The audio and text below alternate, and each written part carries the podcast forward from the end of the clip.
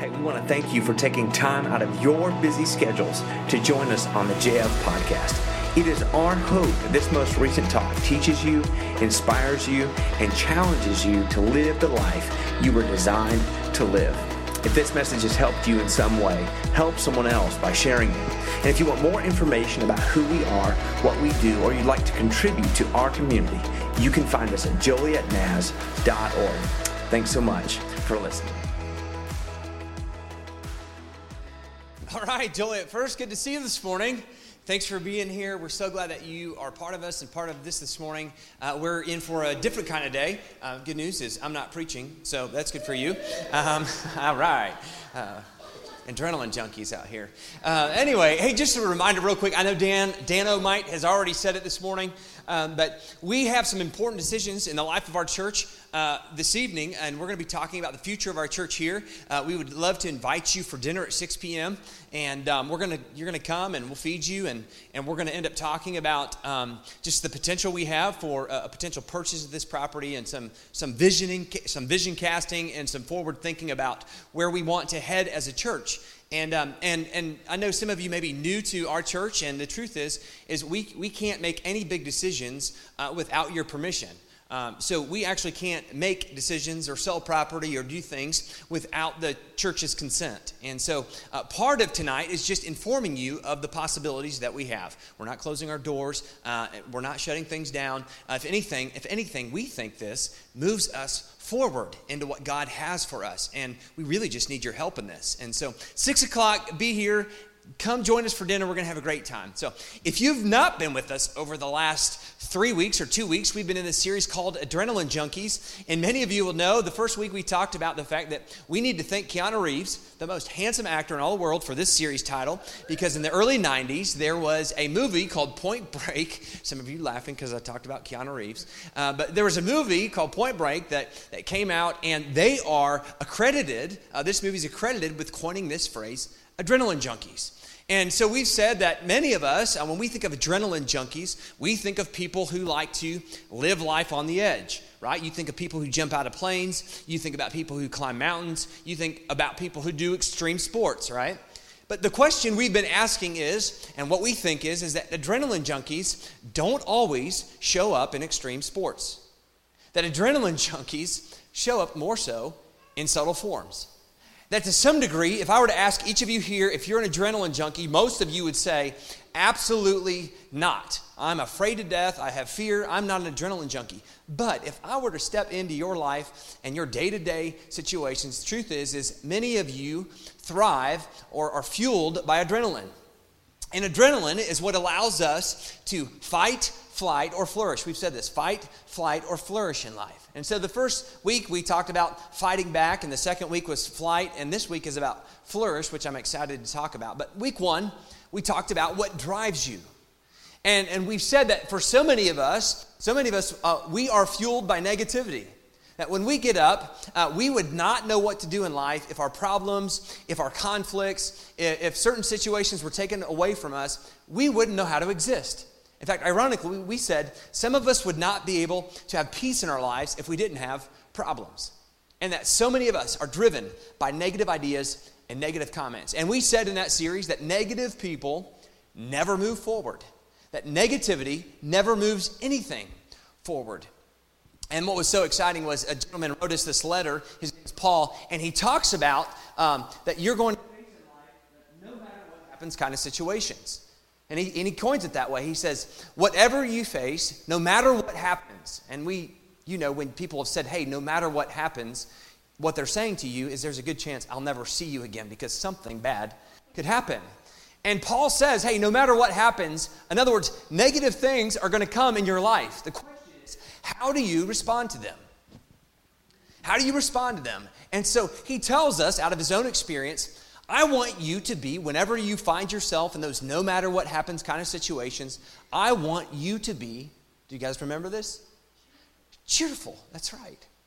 Now, if you're human, not one of you, including myself, is cheerful whenever we face problems in our lives. No, we typically get angry, we get upset, we get mad at people, we want to fight with people. I mean, that's just how it works. And so Paul understands this because he was a very angry man at one point in his life. And if you don't know anything about him, he killed tons and tons and tons of people. And so he was a very angry man himself. And he knows, he knows that being cheerful in those difficult situations is hard. And so he says, hey, listen, to be cheerful, you need to give thanks. But he takes it a little bit deeper and he says, actually, God has created you. He's created you and he made you to live out of a posture of thanks. In fact, we said that thank you is the way that God made you. That when He created you, when He formed you, when He first put you into existence, it was by intention, it was by design that you would live a life of gratitude, even when you face difficult circumstances. So, we said your best you begins with thank you. That the best person you can be begins when you give thanks. And then last week, if you weren't here, we really missed you. It was a great week. We talked about survive. Y'all remember this? That so many of us in life are just surviving.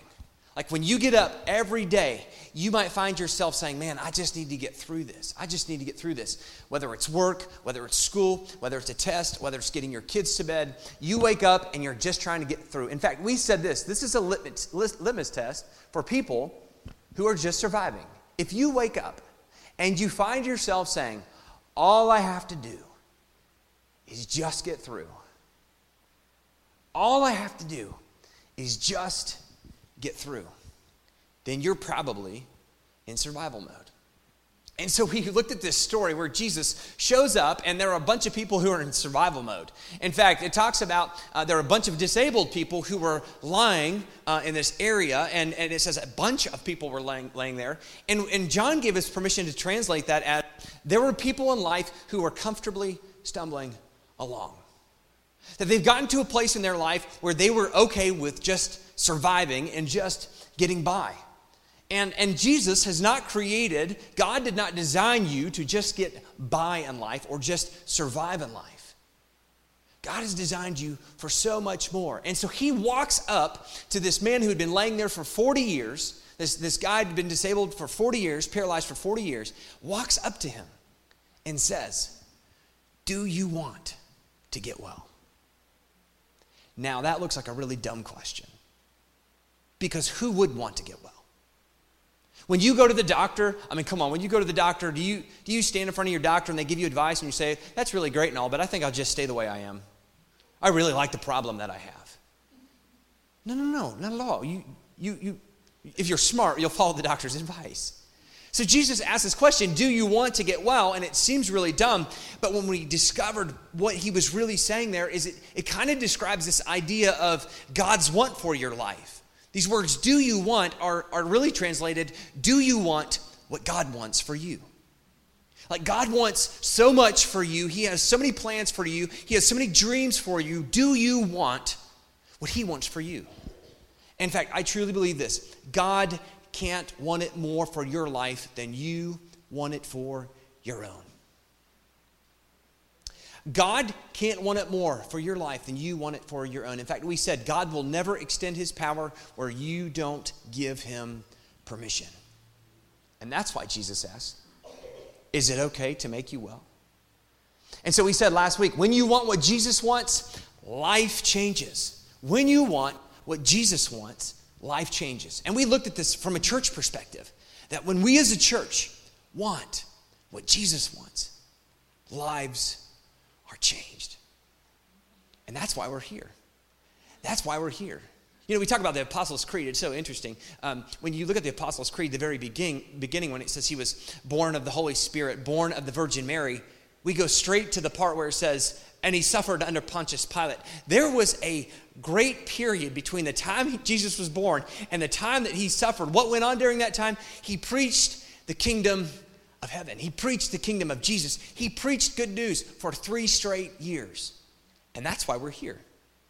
That's why we're here, is we're here to bring you good news of hope for your life.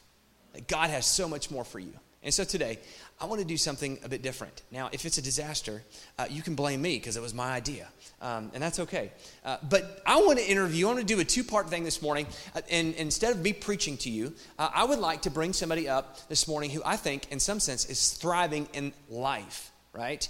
We're going to take it from a life perspective, and then we're going to take it from a spiritual perspective. And so, as I invite um, Chris to come down, uh, many of you would never know that this gentleman that's about to come forward, who sits in the sound booth every week, who, by the way, when you walk by him, very quiet, you know, very reserved, you know, doesn't say a lot, doesn't have a lot to say, and when he does, he's very short and very concise. Um, and, and at the end of the day, you would never think that this guy coming right up here is an adrenaline junkie.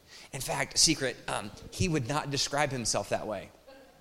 But what is so cool about Chris is that a few years ago, we sat down together and we were talking about what happened before we had kids you know, we actually could enjoy life. And um, I'm totally kidding.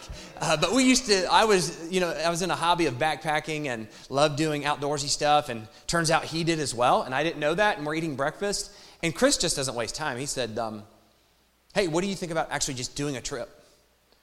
And I'm like, well, hey, why not? So we ended up um, going on our first trip. We went to Glacier National Park, where we backpacked for a few days. And then um, two years ago, we went to the Grand Tetons, where we backpacked the Grand Tetons. And then this last year, we were in Colorado, where we backpacked uh, a couple of peaks. We, we climbed a couple of mountains. We got a little risky this year. And this dude's an adrenaline junkie. If it wasn't for him, I probably wouldn't have gone. If it wasn't for him like constantly saying, dude, I think you should do this. It'll be good for your heart and your soul. Uh, you will, you'll be less angry in life. Um, then, then, you know, if it wasn't for him, I wouldn't be here. And so today I want to interview him and just ask him a few questions about what he has learned on the trail through his life. Uh, if you don't know, Chris works downtown at a bank, and um, he's smarter than all of us put together. And so, seriously true. If you if you, let him explain to you what he does in his job, and you'll glaze over. Anyway, um, because it's so difficult. But I asked Chris in the earlier service, would you consider yourself an adrenaline junkie? He said no. So I'm just going to ask him, I'm just going to ask him, uh, tell us about how you got into backpacking and your newfound love for climbing. Oh, uh, sure. Yeah, I, not necessarily an adrenaline junkie. I was telling Brad I just like to see beautiful things in nature, and they tend to be at places where it's difficult to get to. So, um, what was the question? Sorry, you, no, that, you changed it up on me. Question, so yeah. Um, uh, just how did you get into backpacking? Oh yeah. Um, so Tara and I had done some some pretty intense hiking trips over the years um, before we had kids, so it was a little easier. Um, went out to British Columbia, Washington State, down in Utah, and um, yeah, I just love being out there. Um, I don't I don't really like working in big cities, but uh, I have to to to eat, feed my kids. So I do that, and then whenever I get a chance, I go somewhere else. So. Uh, I, yeah, I just it, it's it's cool because we humans lived like that for thousands of years, like out out in the wilderness and you know seeing stars. I was telling you know Brad living in, in Chicago. You, might see a star, or it might be American Airlines Flight 1428 to Dallas. it, it's mostly planes, right? But you go out there and you see like th- tens of thousands of stars. Um, it's amazing. Uh, it just puts things in perspective. You know, you, you worry less about the the petty stuff. Yeah, um, it's so it's so funny that he talks about that. I mean, like the whole working, and he, I said, "Tell me what, what goes through your mind most of the time?" And he says, "I think about three things every day. I think about backpacking, I think about food, and I think about my wife, and that's about it." And he said, "When I'm not thinking about one, I'm thinking about the other." So uh, that's that's all he thinks about. And I know, but the research that he's done on our hiking trips, you would know that's predominantly what he is, is thinking about from day to day. Talk to us about um, uh, hiking, while it looks kind of fun and um, doesn't look too hard at times. Uh, talk to us about some of the scariest moments you faced when you were on the trail. Uh, sure. So th- this past summer, I went to the Grand Teton um, to climb the, the primary mountain out there called Grand Teton. Um, so yeah, it was it was some scary moments there. Uh, it was my first uh, legit rock climb. Like I'd done some class two, class three stuff, but um, never done uh, real legit rock climbing. So um, when you say class two, class three, can you explain for non-hikers and climbers what that means? Oh yeah, sure. So class one is like just hiking on a trail. It's flat, right? No big deal. Uh, and then class two is like scrambling up rocks. Class three is like going over boulders, and you have to actually lift yourself up. And then uh, class five is is uh, the height of craziness, where you're actually like belayed in, meaning uh, you're, you're hooked to the guy in front of you and the guy in back of you uh, in hopes that if one of you fall, you catch each other. Yeah, uh, yeah and you're, you're rock climbing. So, yeah, tell us about that scary moment. Oh, sure. Uh, probably the scariest moment was uh, this year. We we got up to so um, we, we base camped about 11,000 feet, and then we got up early, about three in the three in the morning, to go up uh, to the peak. And um, where it got real uh, was when we got to the, the base of a place called the enclosure. So uh, the north side of the mountain has some wicked updrafts. It was like 50 mile an hour winds once we go over the, the crest of the enclosure. And um, we were walking around uh, a cliff face, belayed in, and uh, there's this part called the belly crawl, which is like an inverted wall. Uh, so you're kind of like going along the cliff face, um, and then the, the, belly crawl is like this area you have to like do some weird inversion thing around the rock, and you're like you're like 2,000 feet vertical at that point, which uh, yeah, a little intimidating. Which, by the way, 2,000 feet vertical means like you only you have 2,000 feet to fall, but this is at nearly 13,000 feet in the sky. So uh, yeah. that doesn't give you the full picture. Maybe it's maybe it's 2,000 feet down to your death, but right. The rescue team would have to go up 10,000 feet. Yeah, that's right to get you. Yeah. So. Um, well, I want to talk about in week one, we talked about negative Nancy's and negative people and how they never move forward. Um, and so I want you to talk quickly about the power of negative thinking. Uh, we have gone on a few trips together and we've had a few negative Nancy's when we were hiking. Um, and so I want you to talk about your experience with people who've gone on these trips and the power of negative thinking and what happens when they find themselves in that kind of situation. Um, yeah, I mean, there, there's a certain amount of negativity that's to be expected. Um, we're in the middle of nowhere, we're surrounded by bears and wolves and mountain, lion, mountain lions and all sorts of other crazy hikers. And uh, yeah, it's cold and rainy or hot, uh, and maybe it's hailing. So there's a lot of things to complain about. Um, but I, I, don't know. I don't, I don't. I don't complain too much, mostly because I'm really giddy. But I try not to look like an idiot and smile and, and uh, look like I'm, I'm a psycho. But yeah, inside I'm all excited every, time we um, wake up and it's hailing. I'm like, ooh, I can hail today. So I guess it's your perspective. Uh, most people would be a little grumpy in that situation, but uh, I enjoy it. Yeah, and talk about that. I mean, there were a few folks on our recent trip um, who sort of, um, you know, we our first day, we our second day when we were hiking out, uh, we were actually instead of just climbing trails, we were going to climb to the top of Mount Alice, which is like thirteen thousand three hundred feet and, we got to the lake right before the climb, the ascent up, which is, you know, uh, it was about 800 feet, which appeared at that time just straight up. And uh, talk about, we stood around that lake for a few minutes, and we, we had a few folks who went negative, and just talk about what happened from there. Uh, yeah. So a lot of times things look worse than they are. I mean, you look back at a mountain, it looks like it's straight up, but then when you get up close to it, there's all little handholds or little you know tra- like spots you can you can get up. So um, yeah, some people turned around, but uh, you know that's that's all part of it, right? You don't want I don't want to put anybody in a spot where they're they're not comfortable.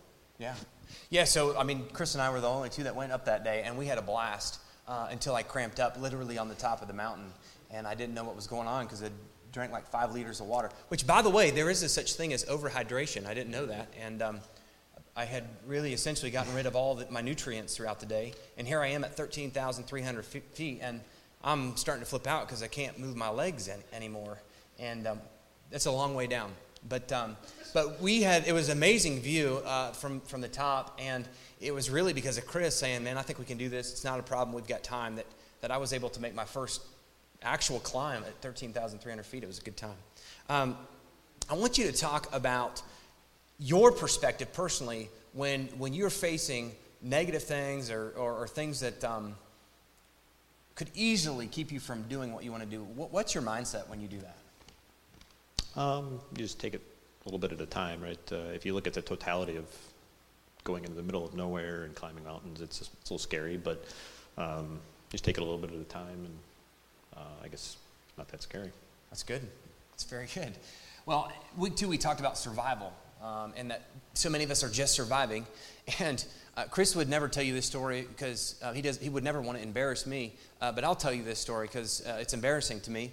And I remember um, we, we, get, we were going to climb Isolation Peak, which was virtually the same height as the other mountain we climbed the day before. And I remember um, we got up early in the morning. We ate breakfast at 4:30. We hiked up to the first lake that was sort of at the base of the mountain, and I saw storm clouds start ro- rolling in over the top of the mountain. Now, what, what isn't told here is that when we went to the ranger station at the beginning, they said it rains here every day. And the storms get fierce. And if you're caught on the top of the mountain, here's the advice spread out, don't stay together because one of you is going to die. That's what they said. So Chris told me that, and I'm just getting up that morning and I'm staring at the clouds rolling over, and all I'm thinking about is like, hey, we're gonna die, you know? I'm not climbing that mountain. Uh, and so I went into survival mode and I said, I think we should turn back. I mean, I know it's five in the morning, but I see those clouds. I'm not going up there. And, um, and um, Chris didn't say a word, and I could see him just staring at it and staring at it. And I thought, surely he is not considering doing this. And so I knew Tara would be upset if I just let him stay there by himself. And so I made my last plea Chris, listen, we've got to go back. We can't do this. This isn't safe. And um, he just sat there and said, I, I think I'm going to sit this one out. I'm just going to sit right here next to this rock and I'm going to wait it out. Not sit it out, I'm going to wait it out. And uh, I thought, you're, you're crazy. Like, and uh, he basically said, You guys can go back if you want, but I'm staying here. And I'm thinking of my family. I'm thinking, I want to go home. I've already climbed one peak. That was good enough for me. Um, and so, talk to me about that day. When we talk about survival mode, so many of us just sort of like, we become fearful, we're afraid, we give up. Talk about your experience that day um, and what it was like when you decided, I'm getting past this survival thing. Um, sure. Yeah. So I,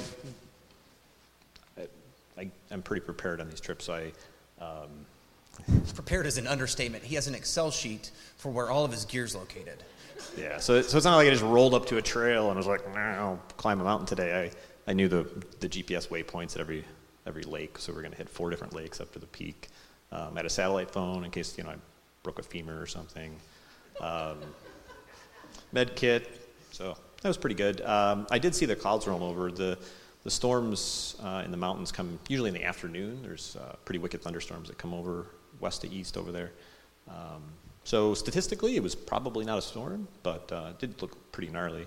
So yeah, I just sat it out. I sat there for about an hour, freezing my butt off. I got hailed on, but then uh, started to break, so I, I went up to the next lake and just kept doing that until I got to the, the base of the mountain. And uh, yeah, it looked uh, looked pretty bad. So I sat it out there for a little bit, and then uh, it started to break a little bit around 10 o'clock, and I uh, I ran up the mountain and ran back down because it was thunderstorms on the other side. Yeah, right. so what he didn't tell you is that it was like 50 mile an hour winds. There was hail, and he's climbing up to. The, he said, "Yeah, it was a bit gnarly. It was a bit scary.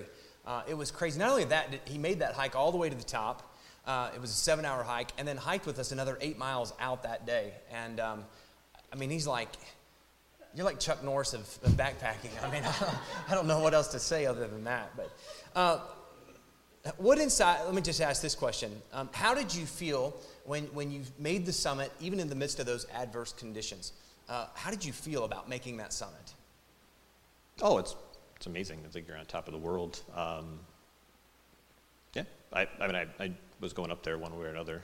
I only had to wait for an hour, but I would have waited for, for longer because um, I had the, the goal in mind. So tell me, uh, what is it about backpacking that makes you feel like you're thriving in your life?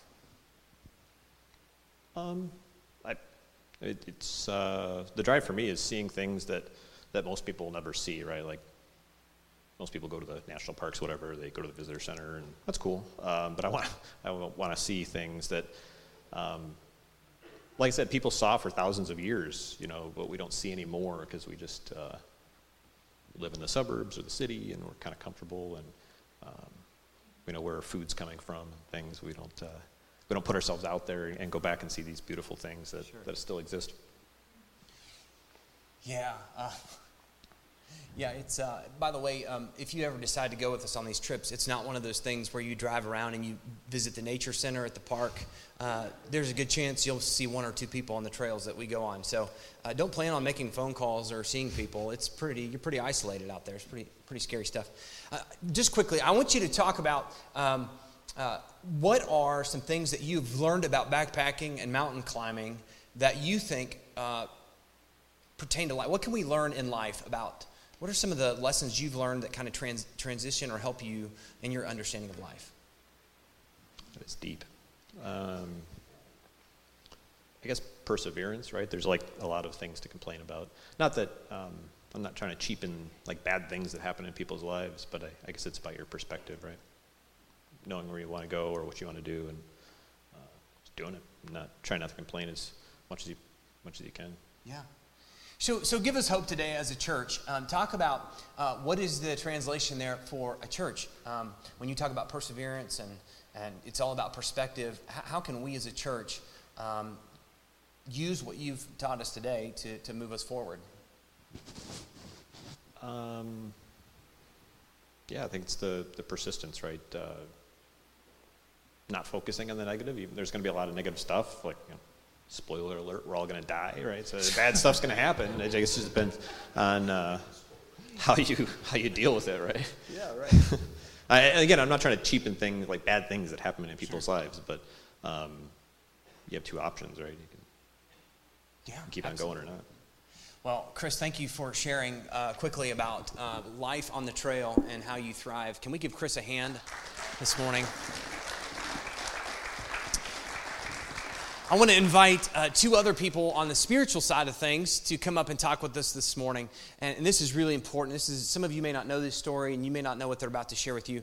Uh, and so I really wanted to highlight this this morning uh, because I think it's just it's so powerful uh, what you're about to hear, and um, and I think it will definitely help many of you who are facing really difficult situations in life, uh, and what it means to thrive spiritually when it comes to a relationship with Jesus. So, uh, by the way, this is Ron and Jeannie. Uh, if you guys could tell us quickly uh, who you are, what you do, and what are you doing here? Well, my name is Van. Uh, I am a partner CPA firm. Uh, so I work in the non-for-profit and CPA. I do not do taxes. I know enough taxes to be dangerous, and that's it. So. and to do pastor's taxes every year.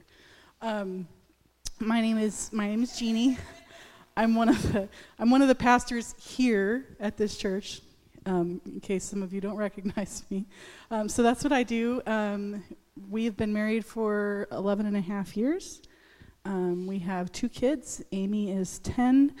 Um, she's the one that seems to be in charge of everyone else. If you meet her, she's the one that's bossing everyone else around. Um, she runs with the Yanchicks, the Yanchik girls. You can recognize Amy because she's the one who's not blonde. Um, and then we have Caleb, who is almost eight. Yeah. That's Caleb. That's Caleb.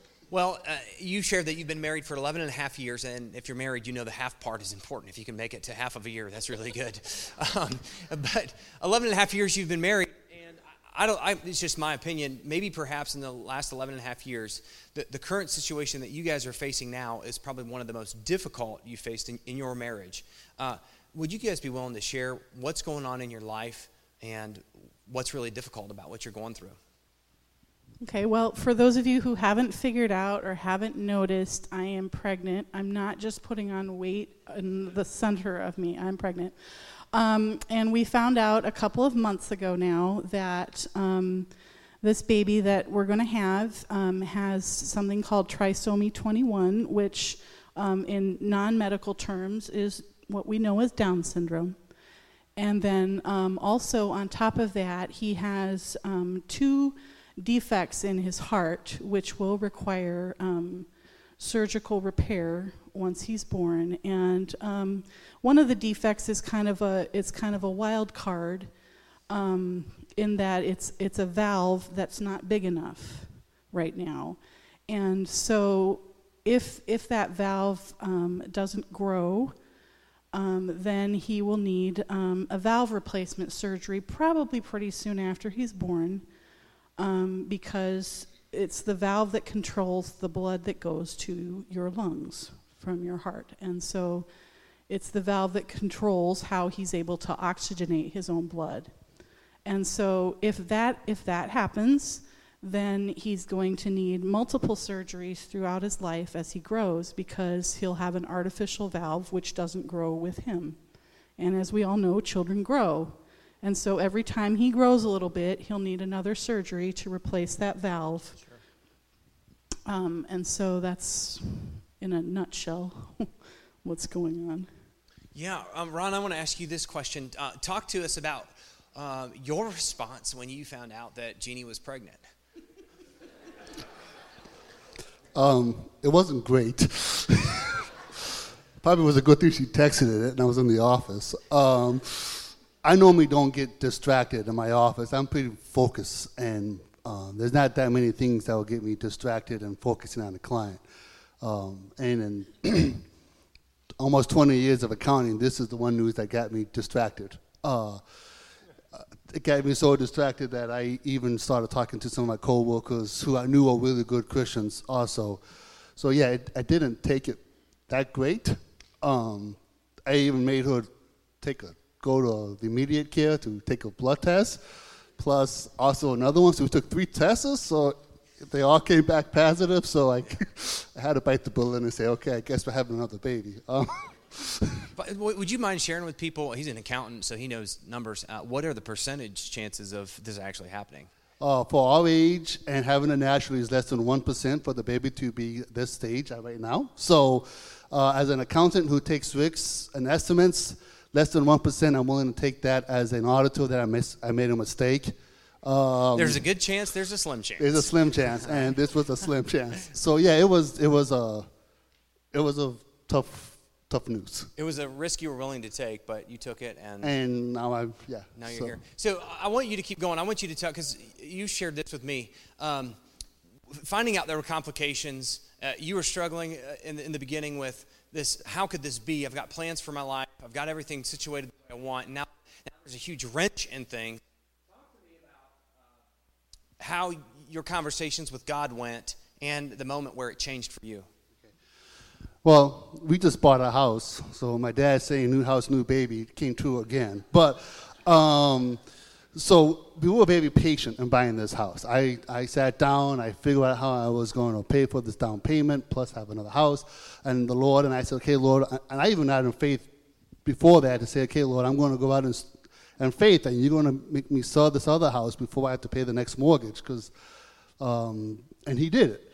And but then I said, now I got an office. I got my kids have their own bedrooms. This is right where we want to be, Lord. Thank you, bless me. And then of course this came, and I said, Lord, I, the fourth be- the fourth bedroom was not for a baby. It was for an office. Um, so I was struggling with the Lord a lot. Uh, in my car commutes, I, I travel a lot for my job, so I have a lot of time to that's probably where I spend most of my devotional time is window prayer and talking to God. And I was talking, God, this was not in my plan. Uh, how could you not have this in my plan? Um, and then in August, when we had the ultrasound and they turned out into more complications, I said, Now listen, Lord, uh, this is going to be expensive, and we don't. The number one, as an accountant, I know the number one reason for bank, bankruptcy now today is medical expenses. So I can't file for bankruptcy as a CPA because of my license. So I said, Lord, I don't know if I can afford all of these medical expenses now. Now, come on, I've been following you faithfully. I've been following you faithfully since like I was 13 years old. Uh, and so I was wrestling with it. And then eventually I had a, a panic attack. And I normally am a very laid back, everything just rolls off. I adjust it and move on. But this one I was having a hard time. So I was in the doctor's office having a panic attack. In fact, they were thinking I was having a heart attack. Uh, they even called the ambulance to come get me. And then eventually, the Lord said to me in that doctor's office, He said, Have I got your attention yet? and I said, Okay, yes. Do you believe in what you teach to the students? Do you believe in what you read and what you're saying to other people? And I said, Yes then why are you not doing it? And I uh, said, You're right. So I sat there at the doctor's office and I just said, Okay, in Christ alone, I'll give you my family. In Christ alone, I'll give you my job. In Christ alone, I give you this situation. And every single time something popped up, it, and within 15 minutes, that panic attack, all of the other symptoms just disappeared because you put the trust in God. So in Jesus' name. And that's where I think um, I've taken it up a little bit, taken it back down, but I'm in a much better stage because I have to remember in Christ alone. That, and that's where that, that, that moment was a, a turning point in that position. That's great. Um, Jeannie, this is for you. Um, we have staff meetings every Monday, and, and one of the questions after we write thank you notes, and some of you have been recipients of those, we write thank you notes, and we have a time of devotion and prayer. But one of the things that I'll do as we go around is I will ask each of our staff members, talk to me about how you're doing spiritually. We gauge one, I don't believe in God anymore, uh, I'm, I'm quitting today and 10 being, uh, as Jeannie would say, take me to heaven now. This is exciting stuff. Um, we, we ask this question every week How are you doing spiritually? On a 1 to 10, how are, how are you doing? And I remember when, when Jeannie found out and Ron found out that um, there were complications with, with the pregnancy and with the birth, I remember asking this question, and I was thinking I was going to get a response that I would give, but I'm going to let her tell you her response in that moment, and I was really shocked. Well, Brad, in all honesty, Brad had to remind me of my response because I forgot. But um, apparently, I said that um, I was at a nine or a 10. Um, at that point, um, I was feeling Jesus closer to me than I had maybe ever felt, or at least had felt in a long time. And um, I can't remember if it was just that morning or the day before um, that that Psalm 91 was the psalm of the day, and um, I muffed it in the first service, so I actually opened my Bible. But it says the first couple verses: "Whoever dwells in the shelter of the Most High, so ever who whoever lives in the shelter of the Most High, will rest in the shadow of the Almighty. I will say of the Lord." He is my refuge and my fortress, my God in whom I trust. And so I could just, you know, I could, f- I could feel, um, and I still can, um, Jesus with me. And um, I know that He's there, and this is this is hard. It's not. It's not a fun thing. It's not. Um, it's not easy. Um, and you know, in some ways, I feel like it's it's almost harder because I'm a pastor. You know, and you know, we're supposed to have it all together, right? And we do. I mean, you know. By the way, that's sarcasm for those of you who don't know me. Uh, yeah.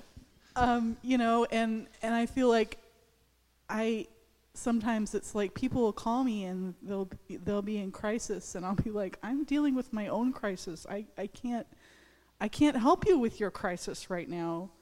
Um, so I just but yeah, on the other hand, I just I feel I know it's not just I feel, I know that God is with me and that he is absolutely trustworthy and absolutely faithful. Uh, you shared something in the first service I thought was so helpful. Um, y- we, may have had a heated um, staff um, conversation at one point. Uh, I was a little frustrated. And talk to me about that day. Uh, what went through your mind, thoughts you were having, especially during pregnancy here, and uh, what, what did you feel like God was saying to you in that time? Well, this was um, this was actually a couple weeks after I had preached. You, some of you remember when I um, preached to you about Hannah, and um, after that staff meeting, I came in here and had my Hannah moment, where I actually um, kneeled at the altar. And some of you know, notice if we have prayer time, I don't usually kneel because I'm not certain that I'm actually going to get back up. So, but this was one of those times where I kneeled here and I probably cried for a good 25 or 30 minutes. And crying, saying, God, I, I can't do this. I don't understand why this is happening. You know, I don't, I don't, I, I don't know how to be a pastor anymore. I don't, I don't know if I should be a pastor anymore. Um, I don't know how to be a pastor and a mom. I don't know how to be a pastor and a mom and a mom of a sick baby. And I don't know how to to um, be all those things and a wife and a wife of um, somebody who's sometimes works himself close to death. Um, and and I was like, God, I you know, and and I can't I can't be strong anymore. I I you know, I just can't do this. And um yeah, so I just it was yeah, I wanted to give up. And um it was in that moment again where I heard you know, where I heard God speaking to me. And it wasn't like he was saying, you know, it's okay, I'm going to make all this go away. That's not that's not what he said. But he said, I'm here. I hear you. I understand. I love you. You're not a failure. You know, because sometimes, um, I don't know how other women feel who've gotten diagnoses like this, but I felt, you know, you're told when you're when you're pregnant if you just eat right and you take care of yourself and everything you're going to have a perfectly healthy healthy baby. And that's not how life you know works sometimes.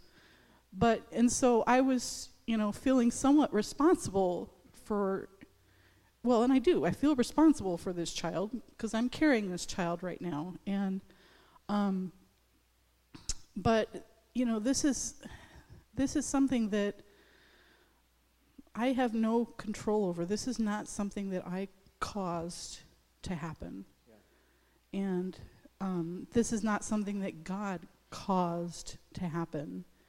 Um, it's, it's a result of living in a fallen world. Right. And unfortunately, bad things happen. As Chris said, you know, bad things happen to, to people. And um, so yeah, I at that point uh, that was my you know God I, I I can't do this and you know in some ways God was like you're right you can't but I'm with you. If you could each of you in one minute uh, sum this thing up, what is God teaching you through this in your faith?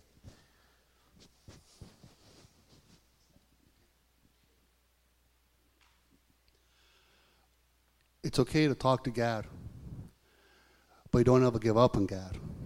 And you're thriving when you're just focusing on God and staying in God's mind and speaking to God in a loving manner. And I think that's what, you, what I have learned. And then you have to live the way what you, what you learn in the Bible. You have to believe in the Word of God and then actually live it out. And it's funny because you, uh, in the first service, you asked um, how we saw ourselves as thriving spiritually. And um, let me just tell you, it doesn't feel like I'm thriving right now. But you can't base, we, you can't base your relationship with God always on how you feel because emotions are fleeting and they come and go. And you're not always going to feel good and happy and like you're thriving but God is there. And so, how, what I'm learning, and I believe this before, but I, I firmly believe it more now, is that how, how we respond to circumstances is a choice. Yeah. I have a choice. I can choose to um, curl up a, in a ball in my fetal position on the couch and never leave my house again. But I'm not going to do that. Because I choose to believe that God has my ultimate best in mind. And He has the ultimate best of my family in mind. And He has the ultimate best of this baby in mind. And not only that, but good grief, this is the God who raised Jesus from the dead. If I cannot put my trust in a God like that, where can I put my trust? Nowhere. And so we have a choice. We always have a choice. We can choose to, to back away and say, okay, God, this is not worth it. And, and that's not going to change my circumstances. That's just going to make what I'm going through harder. But instead, um, I choose, I choose to trust and believe that God is good, that He is faithful, and that he is with me. He is he is God incarnate. He is the God who is with us. And so I'm not, you know, even if I'm, you know, walking through touring the NICU, you know, by myself or whatever, which by the way was really hard. Um, he was with me there too. And he's with all those other little babies that are laying in those, you know, isolettes and and all those other parents and so it's yeah as i said how we respond is a choice and that's what i'm learning and so i choose to respond with you know thanksgiving in my heart to god for what he's doing in my life and how he's going to use this in my life in ron's life and in maybe somebody else's life It's good. Can we give Jeannie and Ron a hand today? Thank you so much.